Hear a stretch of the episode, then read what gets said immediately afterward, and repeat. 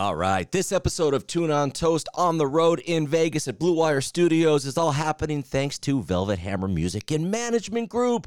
They manage our friends in AFI and Korn and Deftones and System of a Down and Avenged Sevenfold, and they love Tuna on Toast, and they have for a long time. To them, it doesn't matter who the guest is. They just said, Stryker, continue with these episodes. We love the art, we chase greatness, so keep putting them out and that's what I'm doing. Thank you, Velvet Hammer. Now let's get to another episode. Your name is Stryker? Yes, it is. That's fire. wow. I love sandwiches. It's called tuna on toast. I, I, I spit. I don't know what I'm doing. I love music and I love those that create it. Stryker's here. Tuna on toast. Yes. Tuna on toast. Yeah, welcome to another episode of Tuna on Toast. It is Ted Stryker. Thanks for checking out the show. Doug Robb, our friend Huba Doug from Huba Hoobastank, is going to join us in just a second. So we recorded and filmed this episode in Las Vegas at Blue Wire Studios, the Wynn Hotel, and we did it the weekend of the Sick New World Festival. And Huba Hoobastank played that festival. A few things just to refresh your memory in case you forgot or didn't know when it comes to Hoobastank. They formed the band in Agoura Hills. They've sold more than 10 million albums. Their debut album was back in 2001. Songs like Crawling in the Dark. Oh, I love that song. Running Away. Remember Me. I played those songs on the radio. Got to know the guys all those years ago. I love the guys then, still love them now, and love those songs on the debut album. Their second album, which we're celebrating 20 years of, we're celebrating, is an album called The Reason. And everybody knows that one song from The Reason called Out of Control. That is the best song on the album. Another incredible tune from the album The Reason is Disappear. That one rules as well. And of course, We've got the title track called The Reason. It's about to hit a billion views on YouTube. And what is so interesting to hear from Doug Robb, and I'm not going to give too much away, is how the song The Reason changed the public's perception on who Hoobastank is and was. And we'll get to that in just a minute. Friendly reminder you can watch all Tuna on Toast episodes on my YouTube channel, which is Tuna on Toast with Stryker. Thanks for the support. Thanks for spreading the word. It's just an independent podcast having all the musicians, the bands, the artists that I really like, whether they've been around 30 years or they're brand new. Tuna on Toast with Stryker everywhere. And please write a one sentence to two sentence authentic review. It helps with the algorithm, yada, yada, yada. Let's get to the episode. Please welcome to the Tuna on Toast studio in Las Vegas at Blue Wire Studio. Here's our friend, Doug Robb. Let's chat. Can we please have a chat? What a studio you have here. Really Eve- stepping it up. Yeah, I really stepped it up from my guest bedroom at home for Tuna Toast to bringing it to Blue Wire Studios. With I said, can you guys give me a very understated background? And this is what we went with. How do you like this background, Doug? I figured they said, "Hey, we have an LED board, like a wall behind us. Send us something, you know, and we'll put it up." Is that is that what happened? Yes, and it's So you made this. I just caught love you in a lie. You made it. You they made made it because they're the smart ones. Yeah, whatever. And I love it. Actually, It is. It's it's pretty intense. So it is Sick New World Fest today, and you're here with me. Do you have nerves still going into a show, something like this? Yes, sucks to say, but it is. It is what it is. I shouldn't because our set is pretty short. it's like half an hour. Um, we're not playing in the hot sun, and uh, and we'll be surrounded with with so many friends and and family. It, it it's going to be awesome. But um, I'm starting to realize that with, there's a certain amount of expectation I put on myself. So when I when I believe there's an important show or a big show or something that's going to be fun, I start to get nervous about it. So it, and it may it, it it's all up to my own perception, right? It's Right, not that's doesn't actually have to be a big show, but if I believe it is, then I'll just get a little bit more wired up. But But I'm good. everything you're saying, that's what I think drives people. If you didn't have that, maybe the effort wouldn't be put in. Maybe you wouldn't be so focused. But if you didn't have the focus, you wouldn't have all the success. sure, Right? Whatever you say, man. Is, I mean, I would think so. That I still take the job seriously to some extent. You Yeah, know, I we've always taken the the the music and the the the performance uh, aspect pretty seriously. We just never take ourselves self seriously. uh, the first album that I remember, the full length you did was 2001. But here we are in 2023, and it's just about the 20 year anniversary of the album The Reason. Correct. right? And I just I went on, I wanted to go on YouTube just before we started. Is the actual title track at a billion yet? It's like nine hundred and seventy million. It's close. It's about to cross over. It's close. I'm not sure what that means. That's like a- if we get cool, like man. a set of steak knives or something, but but it's a lot. It- It's a lot. Yeah. That thing's been running on loop at my house forever to get there. hey, what do you remember going in to make that particular album? Coming off the 2001 self-titled, "Crawling in the Dark" was a huge song. You had a couple other songs that everybody knew. Yeah, it was. Um, everybody talks about like the sophomore slump. You know, like sure you had a, you know, the first album went platinum. We had uh, toured extensively on it and felt like we were building a, a solid foundation for a career. You know, and um, I don't know. I I think we just went in and did did what we do. I know that's very cliche. Um, I don't think we overthought anything. Just kind of um, it was probably a really uh, creative, hectic time in our lives and you know we did all the songs um, no different than we would have uh, any song then or since and you know the, the song was just like catching lightning in a bottle really it was uh But the reason wasn't the first single. And I heard the reason, of course, but I'm like, oh, that's a wonderful song. But Out of Control was on there. And I'm like, I love this song. But then after I heard the song The Reason many times, I'm like, well, this is a perfectly constructed song for everybody's ears out in the world. um strangely enough yeah that you, you're kind of parroting what we thought as a band. Like Mm. after we finished the record you sit around with a&r and management and you go what, what do you think is going to be single one two? If you know if you're lucky you get to three blah blah blah. And i don't remember anybody picking the reason song as a single at all. We were all proud of it. Like oh this is a great song. We were proud of it all the songs on the record. But we kind of mapped out what we wanted to do. And, and up to that point in our careers this is this is people often ask like well wh- what happened with that song? Like was it was it good? Was it bad? How do you look at it? And up to that point the perception of the band from the band's perspective matched to the matched the overall like we we this is who we saw we saw ourselves as and this is how the audience saw us too. And it was a it was a, a sync. And when that song came out the perception of the band left our control which at the time was really frustrating. It was awesome because we were playing these enormous venues and stuff like that, but we were going from playing theaters with uh we felt like our peers, you know, like Mhm. teens and 20s and, and these real energetic uh, shows and stuff like that. And then now we're playing amphitheaters with a bunch of, you know, teenage, younger teenage kids and their parents, you know. Um, so one side of it was really cool and we were uh, exposed to a lot of um, a new audience. But at the same time, now people were saying, oh, that's this band. And we're like, no, we're still this band. And it was a little bit of a struggle for a while, but I think, um, you know, I wouldn't go back in time and, and, and take it away. I think at the time, it, it- it's difficult to kind of let go of the control of the perception of your band, you know, because you it's your baby so much. And then at some point, people start saying, oh, this band is XYZ. And you're like, dude, that's not us. But you can't blame them for saying that. Um, all this is all we see you as. You know, we don't know the backstory. We don't know all the other music. Um, And the even- time and the effort that you would put in and playing super small clubs at times to no one there and building it up and getting the following in Southern California and really just super hard workers with a rock backbone. Yes, we had always had, you know, um, 10 or 11 heavy songs and a song that was kind of ballady or maybe just softer.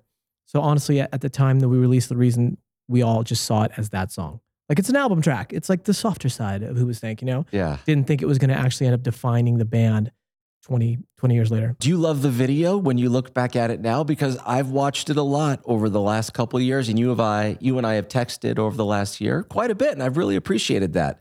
I think it's a good video. What do you think? I'm glad we did what we did. Um, I remember at the time uh, being on the road and going back and forth with the creative heads at the uh, the record label say, "No, we want to do this, and here's some treatments." You know, they send out a bunch of treatments, and it's like they're all like, you know, guy sees girl, guy standing outside window. I mean, it's all it's very it's right on the nose. It's too much, you know. And I would go back with like, I don't want to do any of that. I want to do I want to do like a bank robbery, like something and and violent, but not too violent, and just just completely not what you would think to come out of the um with that song. And that was a little bit of my kickback against how big it was getting. Like, fuck that. I don't want to I'm I don't want to feed into that perception. Oh, it's a love la la. I want it to be something different. Yes. Um, so there was a lot of back and forth, and and what we got was the best middle ground we could agree to because I still wanted basically like the the scene in the Matrix when they're going to save Morpheus and it's like the downstairs and they're. That's basically what I wanted to do, something like that that has no and no cohesive storyline at all, just just chaos. So, but uh, but looking back, I am glad it's definitely not like boy meets girl, girl breaks boy's heart, boy says you know like it's too it's too cliche. Were you and Dan friends for a long time before you started the band? Because I don't remember how you two came together to begin the project initially. We um we met in high school. Yeah. I was a junior, maybe he was a sophomore. We met in like auto shop class. okay.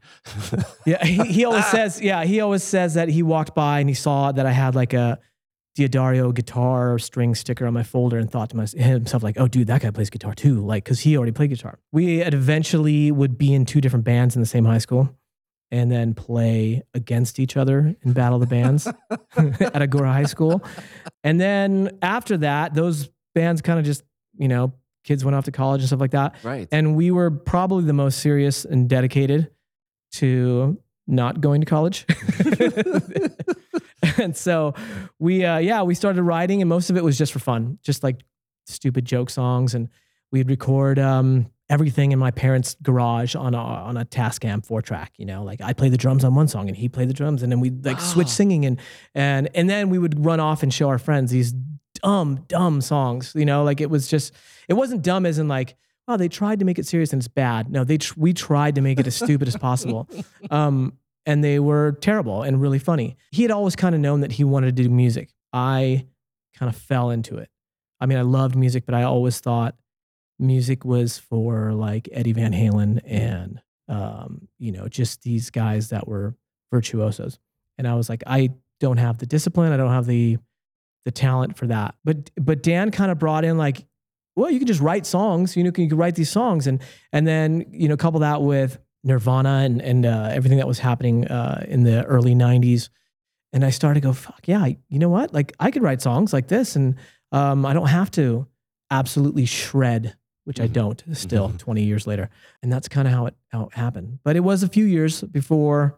I mean, dude, that's like early '90s. We started playing as Hoobastank though, and uh, with a different spelling in '95. 95. Oh, that's earlier than I. Wow. Yeah, we, we started playing like our first show was at the uh, club show was at the Roxy. Okay. Yeah, like in '95, probably fall of '95, and then we played everywhere we could for as many times as we could until we got turned down by everybody in '99. Hold on one sec. Hold Yeah. on. Hold on. Because I have a question for Sure. that. The shows in 95 to 99.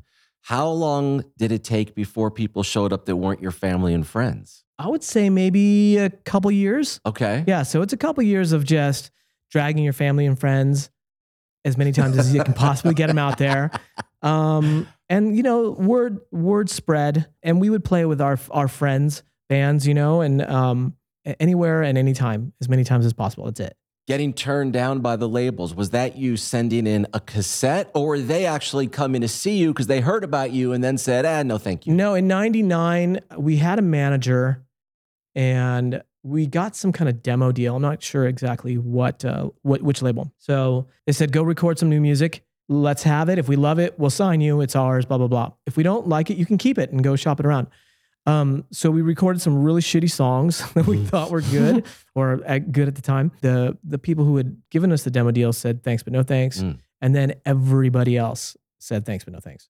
So yeah, it was like it was the the the, the cliche crossroads moment. You know, like okay, I've been doing this for four, you know, five years. What do I do now? Like if we didn't get a deal as Hoobastank, like it's got to be eh, before we were turned down. It's got to be nearly impossible to come back again. Like hey, we're the guys you said no to already. But we um we fired our manager. Yeah. it wasn't his fault, but we kind of I think we at the time we kind of got caught up in the um in the business aspect of it all. And um, we kind of went back to just doing everything on, on our own and we stopped submitting things. We were just playing shows and writing new music.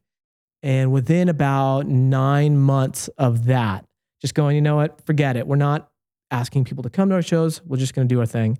Um, within about nine months, we had a couple offers on our own. So, Sweet. Good for you. yeah. How are you us. going to celebrate the 20 year anniversary of The Reason? Is there anything planned in particular? Any shows front to back of the album? Anything Um, like that? w- a few years ago, we were going, we were doing the 15th anniversary. Yo, you know, but a lot of things happened. A, a fire rolled through our neighborhood almost wiped out multiple, you know, almost took out my house, almost took out Dan's house. Things got canceled. We had a tour set for that time, but we never really got to fully do it. There was just too many, too many moving parts going on and, and things that were unexpected. Uh, we did some shows in Europe like that. Um, so I'm sure at some point we're gonna go. Let's let's do it proper. Yeah, You, you, gotta do it's that. five years later, but we're gonna do it proper. And I'm um, lighting the fire. No, but sorry. I'm. I'm. Want you to do it. This is me. I, I like would, I would like to. Yeah, you. I would. li- We've like I said, we already did it in Europe, and it was fun to play that album Yeah. from front to back a few years ago. But it, we never got to really do it out here. We'll do it. I know we're gonna release some unheard tracks from that were recorded at the Oh, same cool. time as that. Uh, we have a bunch of videos and other things we're trying to throw together. I'm trying to write. Uh, I've been trying to write something new that we can put out as well. Last two things, then we'll get you out of here. Okay. You have kids at the age where they really can understand and see what you're doing, and they're coming to shows, and maybe even one of your kids is 20 feet away watching this go down. How exciting or nerve wracking is that aspect of it all? Because I compare it to like a pro athlete when their kids become the age where they, you know, they go to the baseball game and watch their dad play ball. They've only been to a handful of shows. I have my daughter here who's 12 and I have a son who's nine. Uh, a couple weeks ago, I took my son to Tampa. We had a show at like a food and wine festival or something like that. Uh, so so to, to balance it out, I said, okay, Maggie, you can come to Vegas. It's a better show anyways. It's gonna be all these cool bands. I think, to be honest with you, it, it has a, the opposite effect on me. Like when I, if I get in my head too much and I look over and I see my kid like smiling or something like that, it actually takes me back home. Like it kind of grounds me and I go, oh, this is, dude, you're you're just up here having fun. Like there's Correct. there's nothing there's nothing to be nervous about or freaked out about. Yeah, so it has the opposite of effect on me. It actually calms me down. Doesn't get me like I know with some with some parents, like when their parents. A buddy of mine, I was I was golfing with a buddy of mine the other day, and his son and his and his wife drive by. They were actually right, and they're like, "Hey, dad," and I'm like, "Hey, you guys got to stop. Wa- Watch watch watch him swing the watch him swing the club," you know, and um. And he's like, "Oh, dude, why'd you say that? Why'd you say that like that?" And he took three swings and just ch- just missed the ball twice. It was, it was really embarrassing. So I, I understand the phenomenon, but Yeah. for me, it works the other way around. It actually gets me like to calm down. I've known your dad for a long time. He's super cool now. He was super cool then. And by the way, always an A plus person and uh, and very, very generous and giving. So A plus. Doug, Likewise, Stryker. Thanks. Seriously, Thank you. I appreciate it's been that. a long time. I know it's been a long time. I have time. some strange photos of me, you, and Dan. I think I might have sent you. the- Are we laying down spooning? yeah, I think it was at the weenie roast. We're like spooning each other, like being stupid, whatever. And I'm wearing a dumb tank top in that picture. And I think, yeah, We're that all was, wearing something it was- stupid and and uh, you know early two thousands. Why isn't why everybody should be wearing that today? Like it's basically two thousand two It to is. five It's at one the show. di- it, right, Right. right. Everybody should have like white Guy Fieri, you know, s- sunglasses on, and and I should have like whatever. He, whatever. It's all coming back anyways. All that style, it's all coming back. I really appreciate that you swung by Tuna on Toast. And I hope you have the best time at Sick New World today. Me too. Thank you. Thanks for Thank having you. me. Thank you for all the great music and fun times over the years. Thanks, Stryker. Of course, you got it. That is Doug Robb from Hoobastank. Thanks again for watching another episode of Tuna on Toast as we are on the road in Vegas at Blue Wire Studios. I'm Stryker. Happy snuggles. Bye bye. That's another episode of Strykers Tuna on Toast. Promise it'll get better. Most likely. For sure.